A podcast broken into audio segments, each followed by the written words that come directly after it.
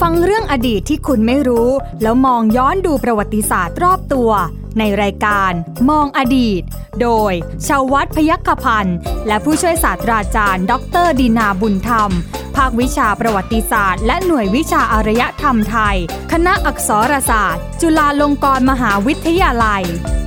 สวัสดีครับคุณผู้ฟังครับต้อนรับคุณผู้ฟังเข้าสู่รายการมองอดีตครับเป็นรายการที่อยากจะให้คุณผู้ฟังร่วมมองย้อนประวัติศาสตร์กับเรานะฮะคุณผู้ฟังแน่นอนมีเรื่องราวประวัติศาสตร์ที่อยากจะให้คุณผู้ฟังได้ ติดตามรับฟังนะครับ วันนี้ผมใหญ่ชวัฒน์พยัคฆพันธ์นะฮะก็ยังคงทำหน้าที่เป็นผู้ดำเนินรายการนะครับ พร้อมโดยผู้เชี่ยวชาญ กูรูด้านประวัติศาสตร์ ที่เคยบอกว่า ผมขาดอาจารย์ไม่ได้ อาจารย์ก็ขาดทางเราไม่ได้เหมือนกัน นะฮะอ่ะผู้ช่วยศาสตราจารย์ดรดินาบุญธรรม อาจารย์จากภาควิชาประวัติศาสตร์และหน่วยวิชาอารยธรรมไทย คณะอักษรศาสตร์จุฬาลงกรณ์มหาวิทยาลัย สวัสดีครับอาจารย์ค ส รั วั บ สดีครับคุณใหญ่ครับ และสวัสดีท่านผู้ฟังทุกท่านด้วยนะครับ ขอตอกย้ำว่าขาดอาจารย์ไม่ได้ โอ้เนอะ มันเหมือนมันเหมือนอะไรนะ เข้าไปในสายเลือดแล้วล่ะ ครับ ว่ามันจะต้องมาหามาพูดให้ไทย PBS ครับผม นะครับ นะฮะ แล้วก็ยิ่งเดี๋ยวนี้บอกว่ามีระบบอะไรต่อระบบอะไรเยอะแยะไปหมด นะ บอกมาอาจารย์ก็ฟังไม่รู้เรื่องหรอก แต่ว่ายังไงก็ยังขอมาพูดให้จะเอาไปออกระบบไหนก็เชิญเถอะ เออ นะ นะฮะเอาละฮะคุณผู้ฟังครับสำหรับเรื่องราวที่เราเคยคุยกันมา ก็คือเรื่องของจังหวัดเพชรบุรี หลายท่านอาจจะบอกว่า เราพาไปจังหวัดเพชรบุรี รู้จักประวัติศาสตร์จังหวัดเพชรบุรี รู้จักพระนครคีรี ครับ ซึ่งจริงๆ พระนครคีรีคือรอบ อ่า ๆใช่ไห อ ม นาบริเว อา ณ ณาบริเวณ โด โด ย ย ร ร อ อ บบ ใช่ แต่ว่าถ้าเป็นยอดเขาเขาเรียกว่าพระมหาสวรรค์ เรียกว่าเขามหา เขา สมวรร หา ค์ สวรรค์ แล้วเรียกรวมทั้งบริเวณว่าพระนครคีรี บริเวณ อ่า สามยอดอะซึ่งมีทั้งพระราชวัง ครับ พระธาตุจอมเพชรวัดพระแก้วน้อย ครับ อะรวมตรงนั้นอะเรียกว่าพระนครคีรี ครั้งนั้นครับคุณบุ๊กฟังเราพาคุณบุ๊กฟังไปรู้จักกับบริษัทบนยอดเขา อ่า วันนี้เราจะลงมาที่ตีนเขา ที่ตีนเขา ครับผม โอเค อาจารย์เคยเล่าบอกว่า ที่บริเวณเชิงเขาหรือตีน ครับ เขาอะไรอย่างเงี้ยนะฮะมีวัดร้างอยู่วัดหนึ่งที่ ครับ รัชกาลที่สี่เนี่ยเคยมาประทับปักกรด ปักกรด สมัยที่พระองค์ท่านเนี่ย เออ ทรงผนวดอยู่ ครับ นะฮะ ประทับเป็นที่ประทับแรม เป็นที่ประทับแรม แล้วก็อ่าวัดแห่งนี้เนี่ยอาจารย์บอกว่าเป็นวัดร้างสมัยอยุธยา ใช่ อาจารย์นะผมว่าอาจารย์ต้องเล่าเรื่องเกี่ยวข้องกับอดีตของวัดมหาสมณาราม ราชวรวิหาร ซึ่งเป็นวัดอ่าชั้นโท ครับ ปัจจุบันเป็นพระอารามหลวงชั้นโท ชั้นโท นะครับ ฮอาจารย์ต้องเล่าแล้วนะว่า วัดนี้มีประวัติประวัติศาสตร์ยังไง เพราะว่าอาจารย์บอกว่า เป็นวัดสมัยกรุงศรีอยุธยา อ่า ครับ จริง ๆ แล้วเนี่ยคุณใหญ่มานึกดูอีกที อ้าวตายจริง เชิงเขาวังเนี่ยหรือ ครับ เชิงเขามหาสวรรค์เขาสมนเนี่ยนะ ครับ จริง ๆ ในสมัยอยุธยาเนี่ยเขาสมนน่าจะเป็นภูเขาสำคัญของเมืองเพชรบุรี อืม เพราะว่าอยู่นอกตัวเมืองเพชรออกมานิดนึง ครับ แล้วน่าจะเป็นที่สงบวิเวกอ่ะ อ๋อไม่มีใครไปทำอะไร ถูกต้อรงนั้นเงียบ เพราะฉะนั้นชาวเมืองในสมัยอยุธยาเนี่ย ๆครับ คงน่าจะคงน่าจะมาเป็นใช้เป็นที่สร้างวัดนะคุณใหญ่ อ่า สร้างวัดเป็นที่สำหรับให้พระสงฆ์มาอยู่ ครับ แล้วชาวบ้านชาวเมืองก็ไม่ไกลเกินกว่าที่จะเดินออกมาทำบุญได้ อืม ใช่ไหมครับ อื เพราะฉะนั้นคุณใหญ่เชื่อไหมว่ามีวัดอยู่เชิงเขาวังอะวัดสำคัญ ซึ่งปัจจุบันนี้ก็ยังคงสภาพเป็นวัดอยู่ ครับ ถึง 3 วัดด้วยกัน โอ้ยสามแห่งเลยเหรอฮะ 3 วัดด้วยกัน ครับ นะครับ วัดมหาสมณาราม ราชวรวิหารที่เรากำลังจะพูดถึงคือวัดหนึ่ง ครับ นะครับ แต่ว่าวัดมหาสมณารามเนี่ยเมื่อครั้งที่รัชกาลทีสี่4 ท่านทุดงค์ไปถึงเนี่ย ครับ ตอนนั้นนะเป็นเป็นวัดร้าง อืม แต่ขณะเดียวกันอีกด้านหนึ่ง ของภูเขา ของของภูเขาเนี่ย ครับ มีวัดอีกสองวัดเป็นวัดสมัยอยุธยา เหมือนกัน ยังคงเป็นวัดอยู่ตอนนั้น อ๋อคือยังคงมี นะค พ รับ ระพิสุสงฆ์จำพรรษาอ ถู ยู่ กต้องยังคงเป็นวัดที่มีพระภิกษุจำพรรษา ครับ เสนาสนะต่างๆ อย่างบริบูรณ์อยู่ ม อยู่ใน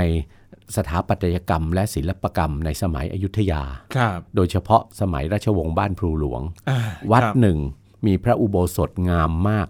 ในสมัยอยุธยาตอนปลาย ครับ ลายปูนปั้นสมัยอยุธยาตอนปลายยังคงอยู่เกือบสมบูรณ์ อืม นะ คือวัดสระบัว ครับ นะครับถือวัดสระบัวนะอันนี้อันนี้อยู่อยู่อยู่ที่ราบเชิงเขาเลย ครับ จากวัดสระบัวเนี่ยมีทางซึ่งชันมากพอสมควร อืม ใครอยากจะใครอยากจะ Adventure หน่อย ผจญภัยหน่อยก็ขึ้นเขาวังทางนั้นได้ อ่า นะครับนะวัดสระบัว ถัดวัดสระบัวไป นะไม่ไกลหรอกเดินได้ ครับ ต่อไปมีวัดใหญ่อีกวัดหนึ่งคือวัดพระนอน อืม อยู่เชิงเขาวังอีกด้านหนึ่งนะค ครั รับ บ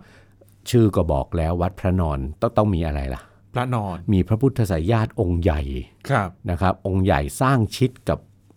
สร้างชิดกับภูเขาเลย อืมอืม คือคือเผอิญด้านของเขาเขามหาสวรรค์ด้านนั้นเนี่ย ครับ นะเป็นเป็นเป็นทางลาดพูดง่ายรู้ง่ายๆเป็นหน้าผาเล็กๆอะ อืมอืมอืม เป็น ฮะ ผาหินเล็กๆอ ครั ยู่ บ ตรงนั้น ครับ ก็ช่างในสมัยโบราณเนี่ยก็ก็เป็นความชาญฉลาดเลยนะครับ สร้างพระพุทธสายญาติองค์ใหญ่เนี่ยนะบรรทมพิงพิงแนวหินตรงนั้นไปเลย อ่าครับ แล้วก็สร้างวิหารใหญ่ ครับ ครอบนะค ครั รับ บ เพราะฉะนั้นคุณใหญ่ตรงเนี้ยเมืองเพชรบุรีเนี่ยมีวัดขนาดใหญ่ มีการสร้างพระพุทธรูป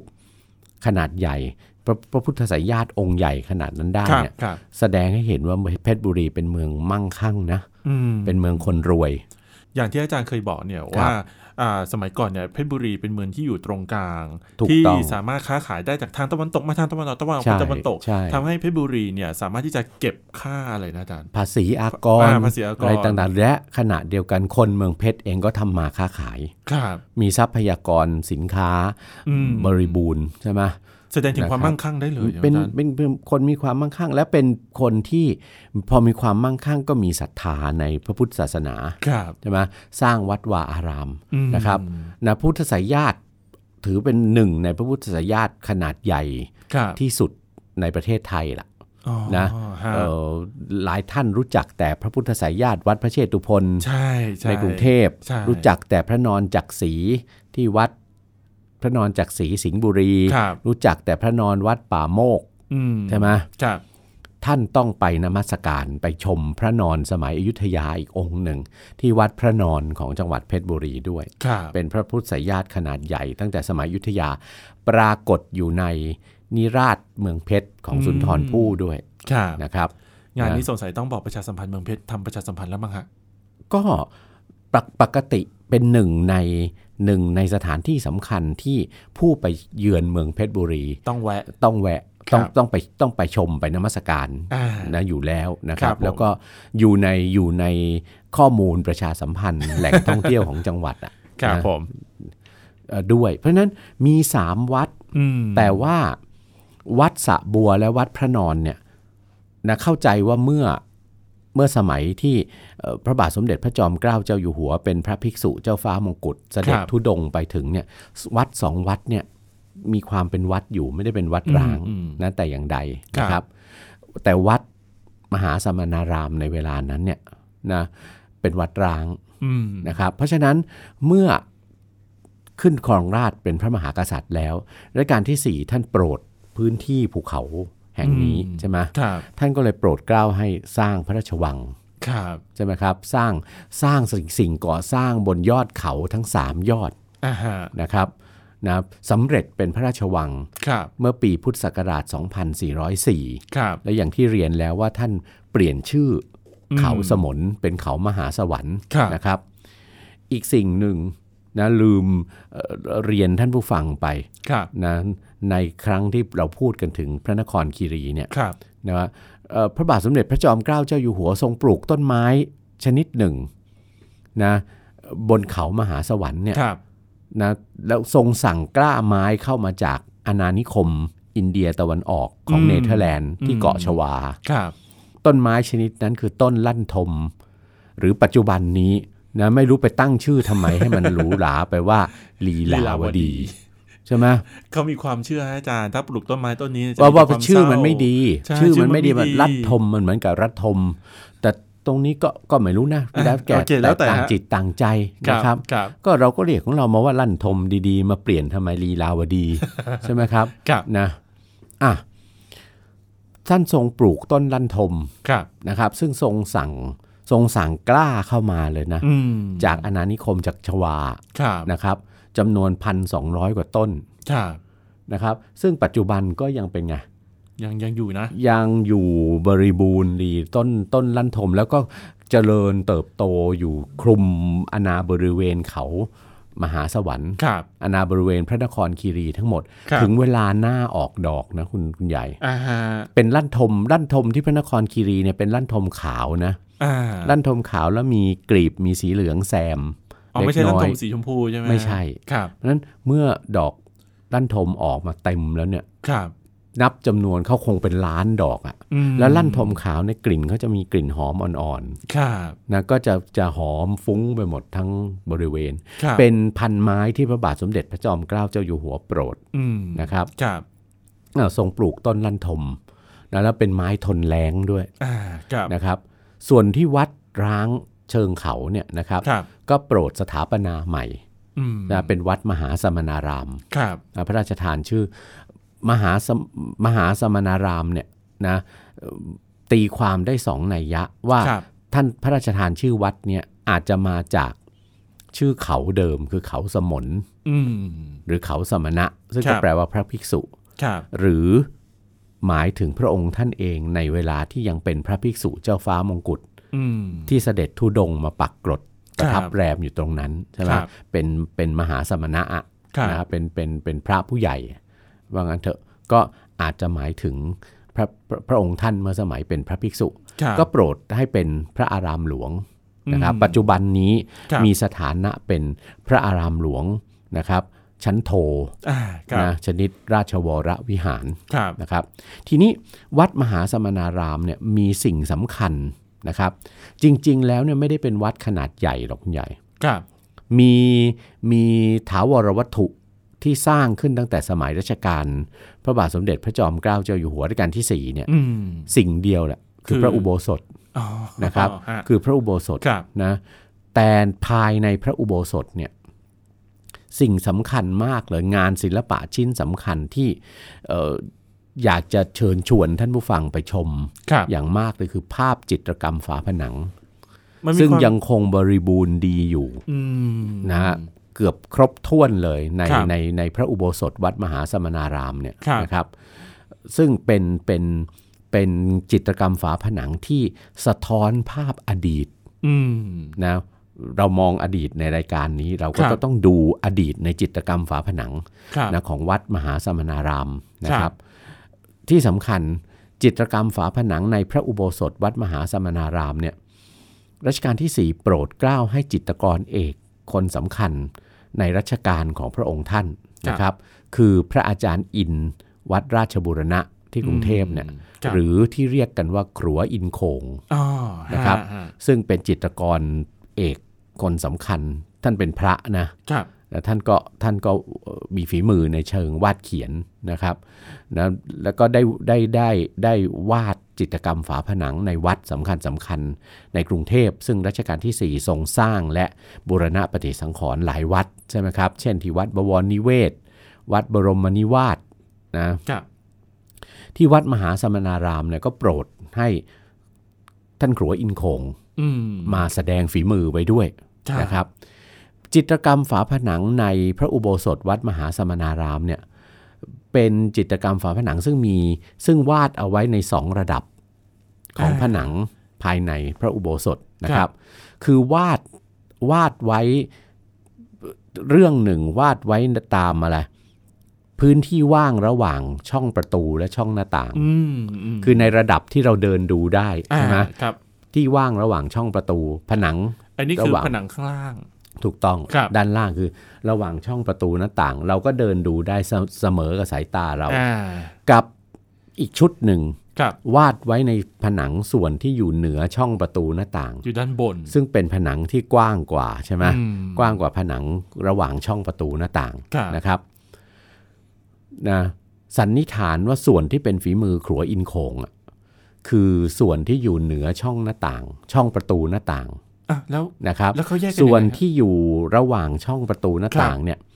เป็นจิตรกรรมซึ่งค่อนข้างมีอิทธิพลของจิตรกรรมแบบไทยประเพณีดั้งเดิม อืม จากสมัยต้นรัตนโกสินทร์ ครับ นะครับวาดเป็นสองเรื่องต่างหากจากกันเลย อืม นะเอาเรื่องเอาเรื่องที่วาดไว้ตามช่องประตูหน้าต่างก่อน ครับ นะครับ เรื่องที่วาดไว้ตามช่องประตูหน้าต่างเนี่ย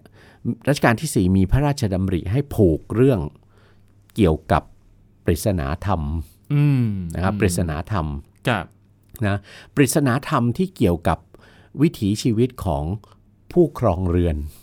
อืม นะผู้ครองเรือนนะครับ ครับ ถ้าดูเผินๆคนที่คนที่ไม่ใช่ไม่ใช่ลึกซึ้งอะไรในธรรมะอะ รับ นะคุณใหญ่ ครับ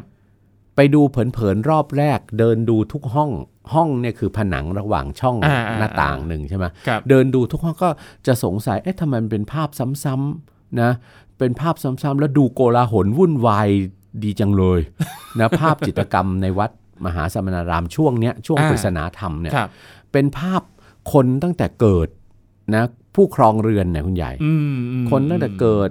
นะเอ่อเติบโตเรียนหนังสือ ครับ อยู่ในอยู่ในเรือนไทยอะ่ะเติบโต ครับ เรียนหนังสือ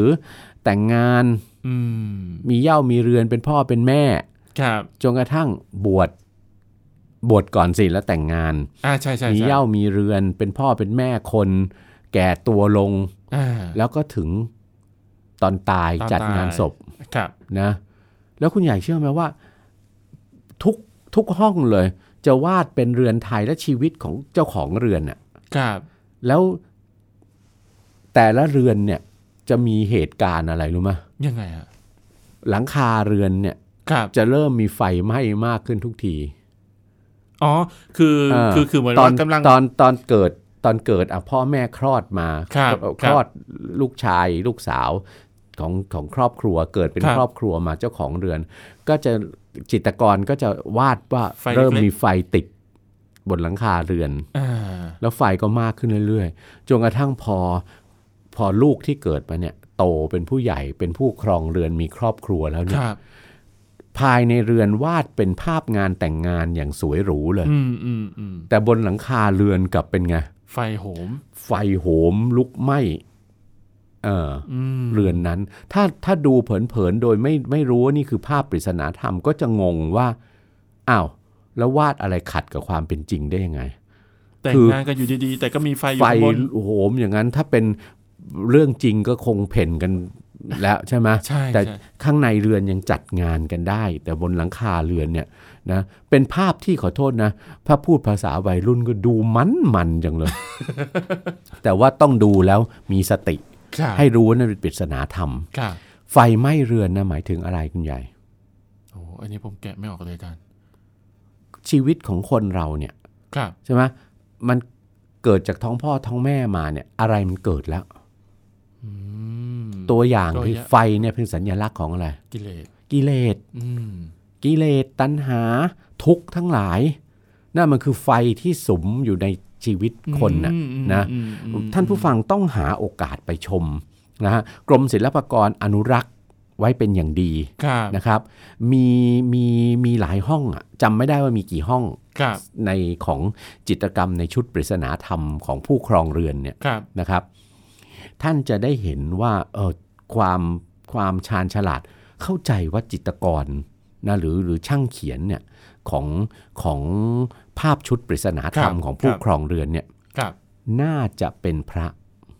อืม ท่านถึงได้วางร่างภาพอะไรต่างๆ ไว้ได้เหมาะเจาะอย่าง ค นี้ รับ มาก ค เลย รับ แล้วแล้วที่ว่ามันมากเลยก็คือหูไฟโหมไหม้เรือนทุกทุกภาพทุกห้องเลย อืม นะ เหมือนขนาด เอ๊ะ จะมา จะมา จะมาวาดภาพไฟไหม้เรือนอะไรกันมากมายขนาดนี้ อาจารย์นะ ขนาดแต่งงานเนี่ย ไฟ ครั ยั บ งโหมหลังคาขนาดนั้น อ่า แล้วตอนตายอ่ะอาจารย์ ก็ถือว่ามอดหมดไง อ๋อ เออแล้วก็วาดเป็นภาพงานศพ ครับ แล้วก็เชิงตะกอนที่ไฟกำลังลุกไหม้ร่างกายของผู้ครองเรือนนั้น อืมอื ใช่ไหม อืม ทั้งหมดก็คืออนิจจัง คือ อืม คือคือสัจธรรมอ่ะ ครับ ใช่ไหมว่าการเกิดมานะมันคือทุกข์ทั้งนั้นอ่ะ ครับ ใช่ไหมการเกิดมามีมีชีวิตวนเวียนอยู่ในสังสารวัฏเนี่ยคือทุกข์ทั้งนั้น ไฟที่ไหม้เรือนน่ะคืออะไร คือคือคือความทุกข์กิเลสตัณหาทั้งหลายนะครับ ความอยากได้อยากมีกิ อ้าว เลส พระพุทธเจ้า ทั้งหลย ถึงเปรียบเทียบกิเลสทั้งหลายกับอะไร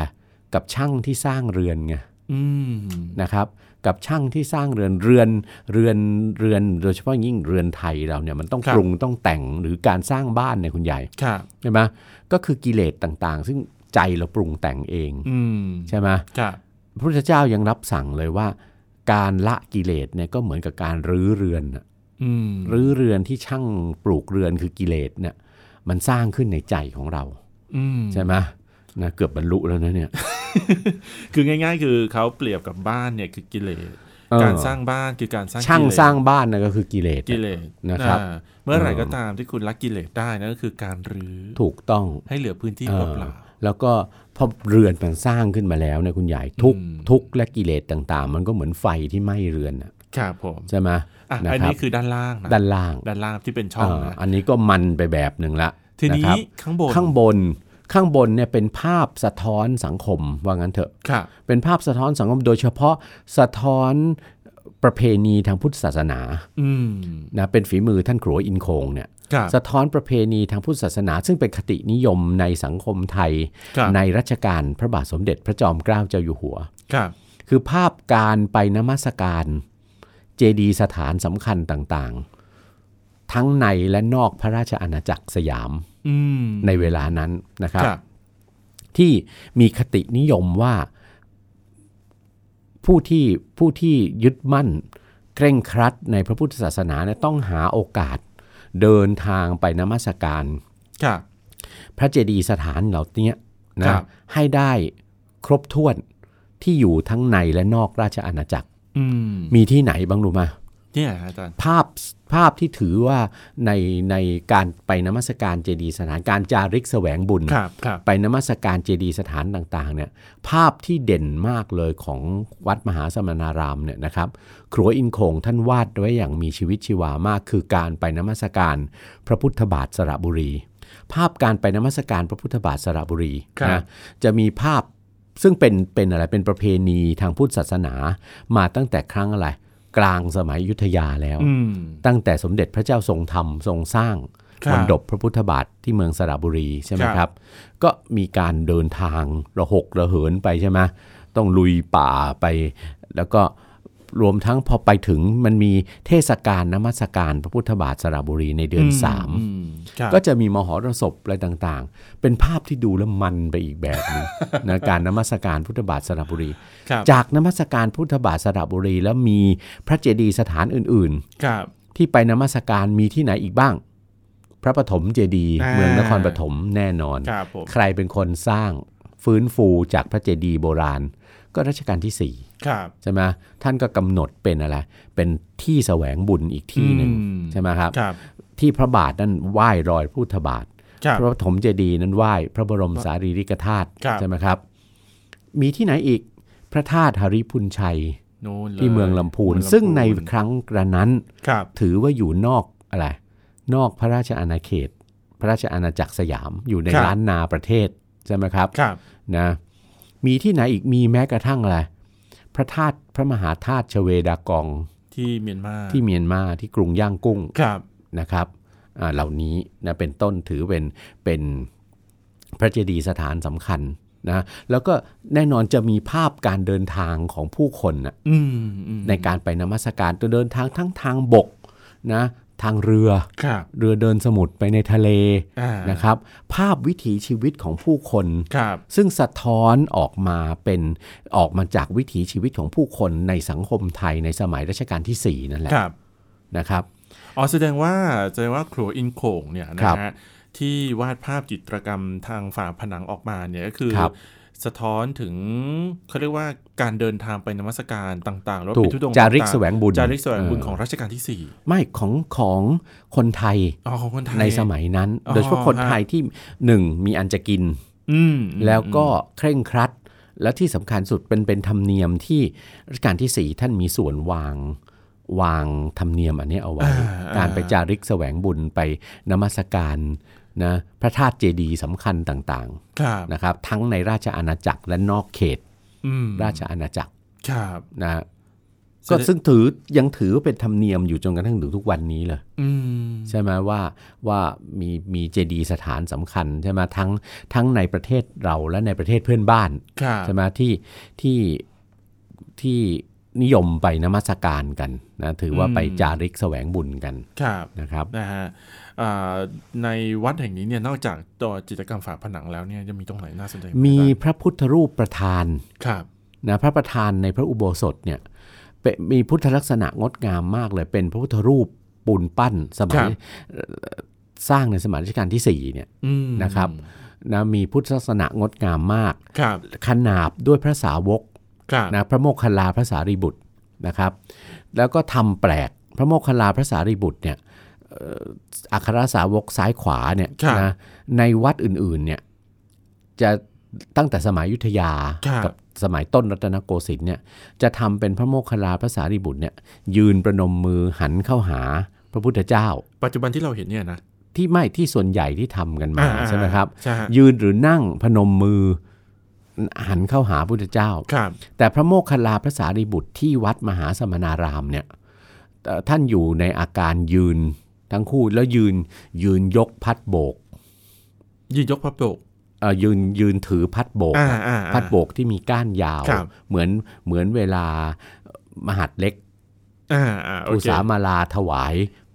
พัดโบก ประมาณ เว ก ลา ษัตริย์ พระมหากษัตริย์เสด็จออกท้อง ค พ รับ ระโรงอะ ครับ นะครับ ก็เป็นเป็นภาพที่แปลกตาพูดง่ายๆก็คือ พระโมคคัลลาพระสารีบุตรเนี่ยอยู่งานพัดถวาย พระพุทธเจ้า อ่า นะครับ ก็ก็ถือว่าเป็นเป็นเป็นเอ่อของสวยงามชิ้นสำคัญนะอีกชิ้นหนึ่งในในพระอุโบสถวัดมหาสมณาราม ที่ควรแก่การไปเยี่ยมชมอย่างยิ่ง ครับ นะ ค ค รั รั บบ ผมเอาละฮะคุณบุ๊ฟังครับในจังหวัดเพชรบุรีเนี่ยนะฮะคุณบุ๊ฟังก็มีหลากหลายสถานที่ทางประวัติศาสตร์นะครับ ให้คุณบุ๊ฟังได้ไปติดตามนะครับ แล้วก็ได้ไปท่องเที่ยวรวมไปถึงได้ศึกษาประวัติศาสตร์ในเส้นทางนี้ด้วยนะครับ วันนี้หมดเวลาแล้วนะครับคุณบุ๊ฟังครับที่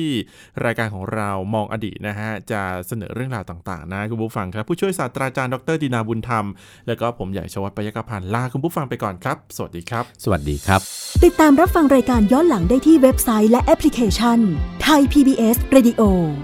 ไทย PBS ดิจิทัล Radio วิทยุข่าวสารสาระ เพื่อสาธารณะและสังคม